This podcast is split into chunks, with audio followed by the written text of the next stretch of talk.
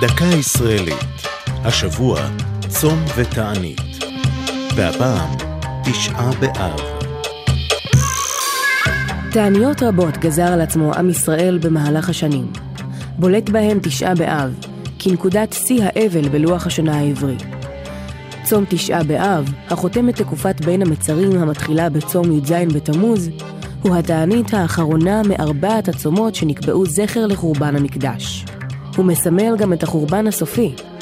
באותו יום, על פי המסורת, נחרב בית המקדש, ורבים מבני ישראל נשלחו לגלות.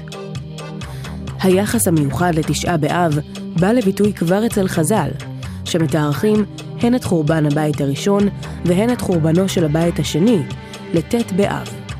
צום תשעה באב מתקיים מערב לערב.